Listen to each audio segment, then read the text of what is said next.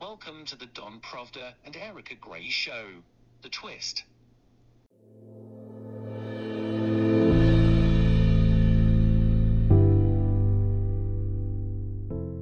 Welcome to the Twist News. I'm Erika Grey, and today I'm at Elnet at this wonderful conference on the a new era in Europe Israel relations, which brings out all kinds of diplomats and muckety mucks. And I'm with a muckety muck right now, and this is Pieter Hoogendoorn, and and Peter, you're from the Netherlands, but you're hmm. with a is it a think tank called thinc? Absolutely, Erika. Thank you for having me. Yes, thinc stands for The Hague Initiative for International Cooperation. It's a think tank in the area of international law. And what we do is uh, we challenge the misuse of international law to delegitimize the State of Israel.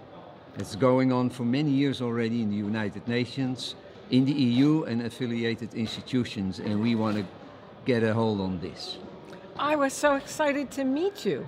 I had no idea that an outfit like yours even existed. And we talk about on our show about Israel, Israel's sovereignty, how nations are bullying Israel, and about the two state solution, and frankly, how ridiculous it is. But would you like to give us some facts on what you've uncovered about Oh, the two state solution and why the nation states within the European Union need to change? Oh, absolutely. and how that may even come about.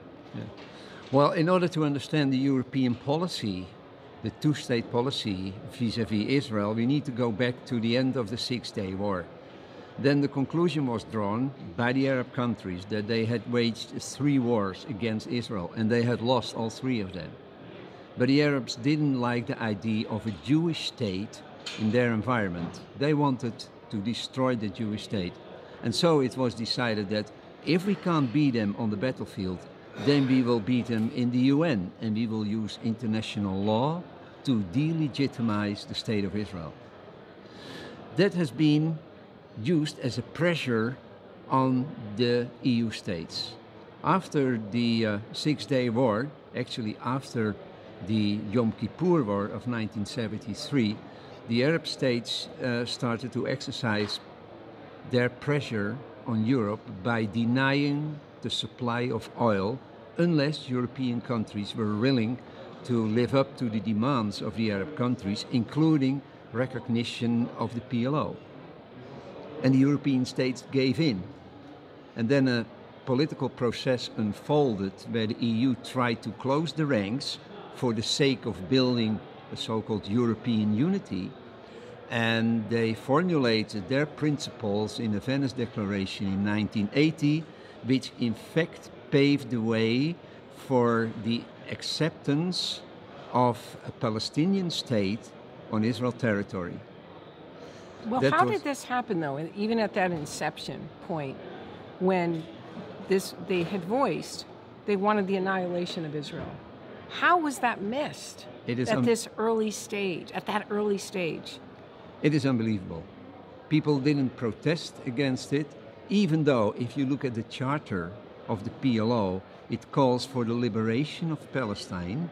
That means to actually to uh, to cleanse the territory between the Jordan River and the Mediterranean Sea from Jews.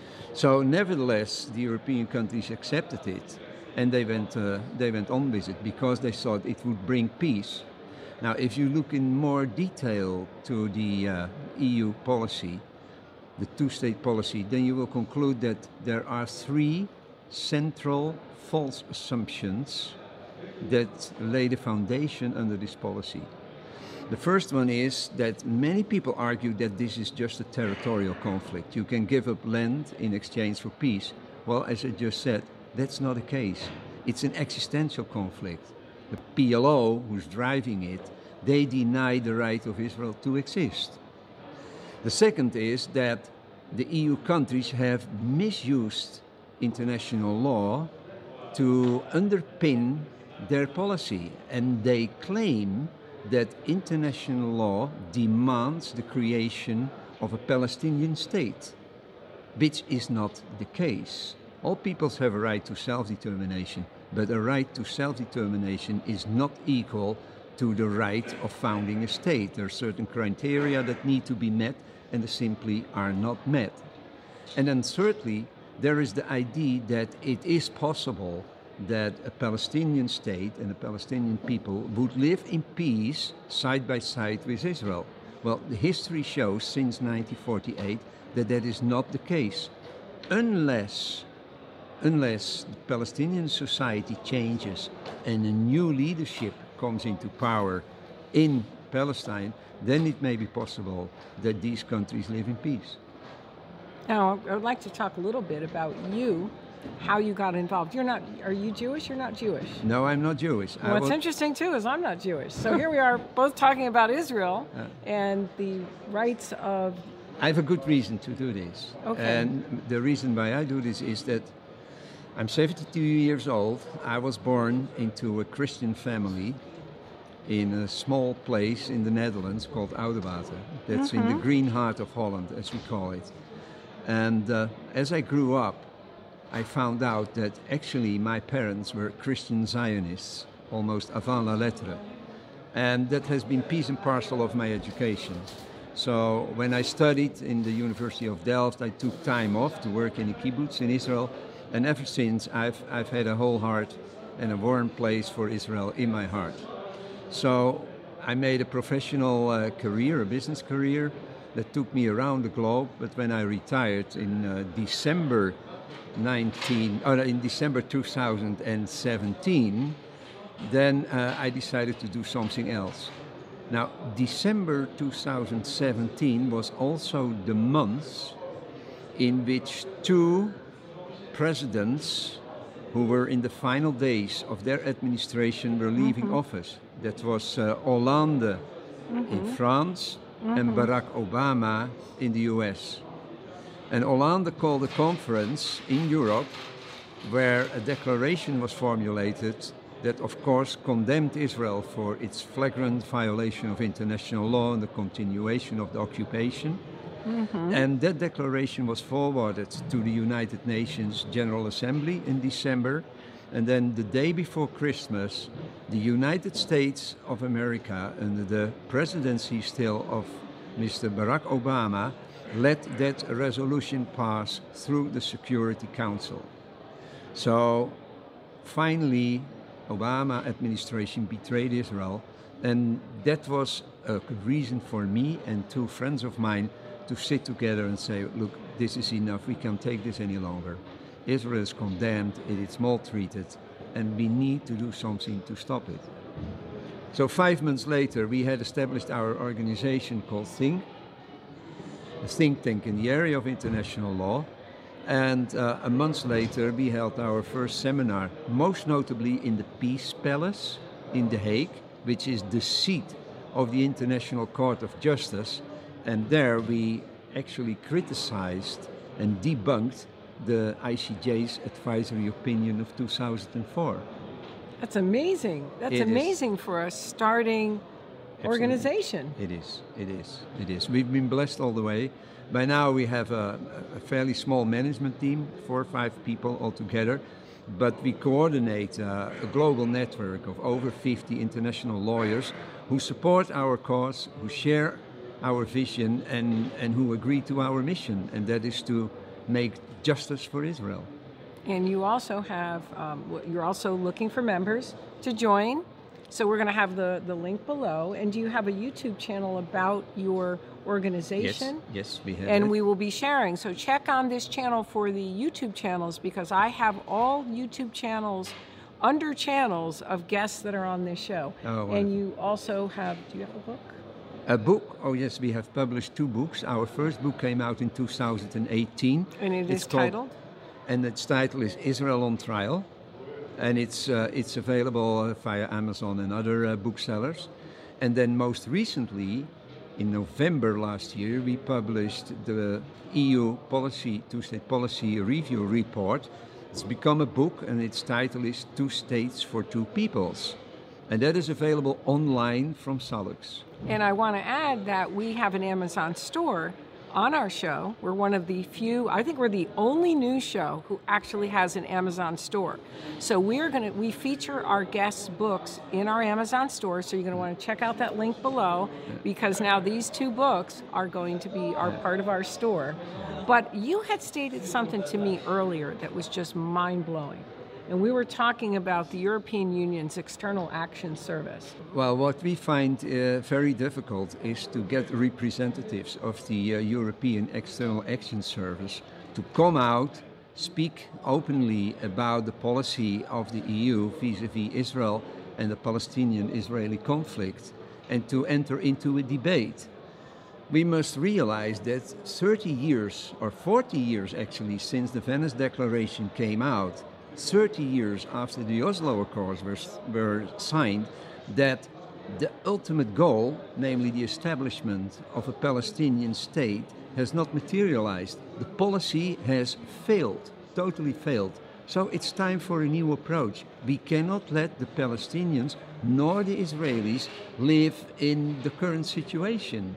It is not humane, but we must, uh, we must find the right solution. And the only way to arrive at the right solution is for the parties to sit down at a negotiation table. By the way, the European Union was a, a, a, a witness to the Oslo Accords. So it's, it's incomprehensible, for instance, that the European Union is actually acting against the accords to which they were witness, witness for instance, by building houses in Area C, which is strictly forbidden by the Oslo Accords. Yeah, I what a wonderful end. You Hey, organized oh, it so no. well. Oh no! Wait a minute. Where did that come from? I don't know. Gaan niet over mensen. Uh, well, I think that might. Well, this might take some of it out. If they if they have it lower, we can still talk. That's okay. We, We can still talk. we can still talk no because you are a wealth of information, and he's from the Netherlands, and I'm not going to see him again. I'm in Paris right now at this Oh, uh, event. we, we, we're going to meet again, but what is important, and that is the theme of this conference, the, the theme is the Abraham Accords.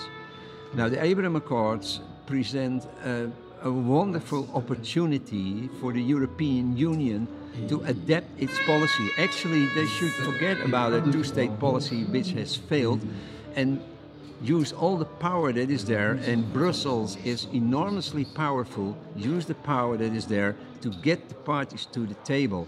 The uh, Abraham Accords offer a great opportunity for the EU for economic benefits, security benefits, and to accomplish that ultimate goal of peace in the Middle East. And by the way, it's not only peace between the Palestinians and the Israelis. It peace, it's peace across the entire region. It's peace in Syria. Okay, but I'm going to give you the but. From an EU delegate, you'd get the however, however, the 27 states. The but, the EU federalists don't really, they like their own policy, they like their own initiatives. Uh, Joseph Borrell completely ignored the Abraham Accords in a response when he was asked about the Abraham Accords, and he pointed to the new agenda for the Mediterranean. Have you looked over the new agenda for the Mediterranean and maybe as an approach, maybe to move away from the two state, is for Israel to maybe tell the European Union, look, we can help this be a success, but you have to drop this two state policy, which is outdated, will not work where Israel is at right now.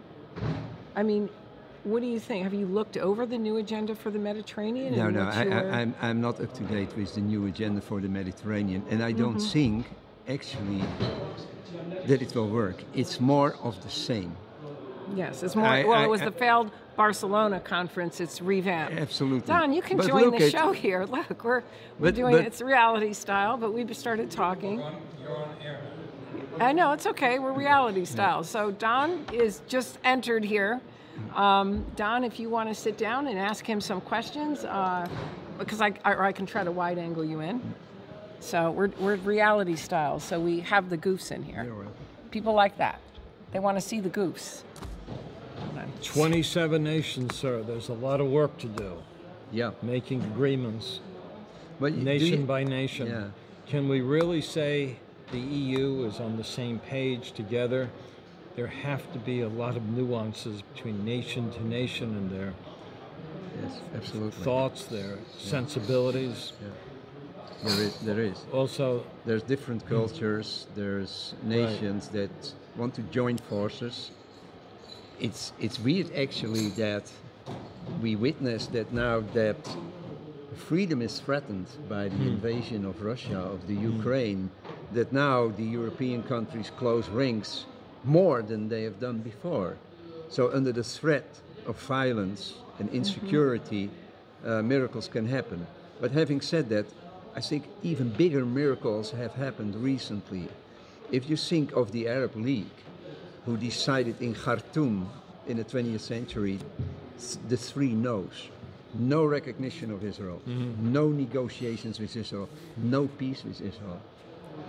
Now, at least three of them have spoken out openly, actually four Bahrain, the United Arab Emirates, Morocco, and Sudan that they want to normalize the relationship with Israel. So the no peace, the no negotiations, and the no recognition are gone. In light, hmm. in light of the profits, in light of the, let's say, the, the, the potential of development that they see, they have decided to to give up that uh, unrealistic no in exchange for, for a future, a better future for their countries. And the same can happen in Europe. Europe must be must be very cautious not, not to engrave itself in in a, in a kind of policy that fits everybody, but that is incapable of doing the right things. And there's nothing wrong by saying, look, we made a mistake then, let's repair it as quickly as we can. But I There's think it so needs to be many brought to their attention. I think it needs to be. I mean, Israel's in a very different place now. There's, there's no comparison to when the two-state solution was first thought of Yeah. to now. Israel's got so many agreements with the European Union. It's in so many areas indirectly of its policy. Mm-hmm. Like there's no comparison, and I you would think that that would cause a shift. Could it be inertia? Could it be a necessary desire to be all on the same page, exactly at the same line and the same words before you can make a decision? I wouldn't wait for it. I would do it. But who do you get to? Who do you get to within Europe? There's a growing number of, of parliamentarians in Brussels, huh, members of the European Parliament, who see the opportunity and that say, look, guys, here's something that uh, we should take note of, and it has potential benefits. Shouldn't we have a debate for a start and to say, should we change our policy? How do we deal with this? And how can your group initiate? And I know that's what you're trying to initiate. Well, how do you initiate that within the EU um, hierarchy? It is the European uh, External Action Service that executes the policies that have been made. So, with, all- and forgive me for saying it this way, but they simply execute orders. So, what needs to happen is that from the European Parliament, if the ministers themselves don't come up with change, then through the European Parliament, change must be proposed and brought forward in the European Parliament, and then the committee should pick it up. So is it maybe it. is it reaching the delegation that's in the parliament for Israel? Is it reaching Yes, and we're working with them. We're working with them. Now, I must say that um, our our expertise is in the area of international law. Right? Okay. We're, we are no policymakers, but we do have suggestions, and those suggestions we we uh, we send to uh, via partners and directly to national governments, and and the national governments they are represented in Brussels on all levels, so there an impact can be made. That sounds positive. That It sounds is. very It is. positive. It's it's uh, it's not easy and it's broad, but Mm-hmm. I mean the, the opportunity is there, and the time is now to do it. Let's not wait any longer. Let's reap the benefits when we can. If you look at the enormous potential that Israel, for instance, has to offer with its natural gas and oil reserves in the Mediterranean, and we all know the story about high tech, about the, the, the medical capabilities of the state of Israel. and in so many other areas, uh, I mentioned technology, but also scientific areas, broadly speaking, in the area of agriculture, uh, in the area of water, even. That's why there's no comparison. This, this two state solution was thought up when Israel was at a much different place. And now Israel is the eighth most powerful nation in the world. It is. Has so many different areas it's contributing to the EU. I, I think that Israel needs to punch up to its weight and say no way to a two state solution. But you don't agree with that. No, I'm not necessarily disagreeing with you. What I think is that uh, when it comes to a two state solution, it's the two parties that need to sit together at a table. And if they agree that there is room for two states, provided that the security of the state of Israel is guaranteed, mm-hmm. and provided that the Palestinian Authority transforms their, their, their constellation into a state that qualifies and that satisfies the criteria that hold for a state, then that could be possible. We're not precluding that. But why wait for it if the parties don't come to the table to just reap the benefits of closer collaboration with Israel? And that would also be to the benefit of the Palestinians. If Israel prospers and the Palestinians open up, then they will prosper too. Absolutely, There is that's so much to gain. yes. There's- Yes, And let it not be misunderstood. When we say that the security of Israel is at stake, we do not mean to say that therefore the Palestinians should disappear. What we mean to uh-huh. say is that these need to be respected and there needs to be a balance. And as long as that balance and openness isn't there, it won't work. As long as the Palestinians have in their charter the ethnic cleansing of the territory between the Jordan River and the Mediterranean Sea, there will never be peace. That's Never. in their charter. It's in the It's charter. actually in their charter. that's the- wow. Anyway, I think we're Good. getting we're they're about to use this room. We need to wrap up. But as I stated, uh, we've got two of his books that are in our Amazon store. Check the link below. Also, uh, check out the link for your YouTube channel. I'm going to be sharing your YouTube channel and look at his organization called thinc for possible membership. Oh, absolutely. We invite you to become a member. This is a great opportunity to become supporters of our work. The more money we have, the more we can do. And, and we're ready to do it. So Maybe we should join. take the chance. yes, yes. yes. Take We'd your like to become chance. a member of your group. And Oh, absolutely. We are here for Elnet in Paris as well. Thank you. So Thank you. Till next time. Thank Till you. We time. will be having you again.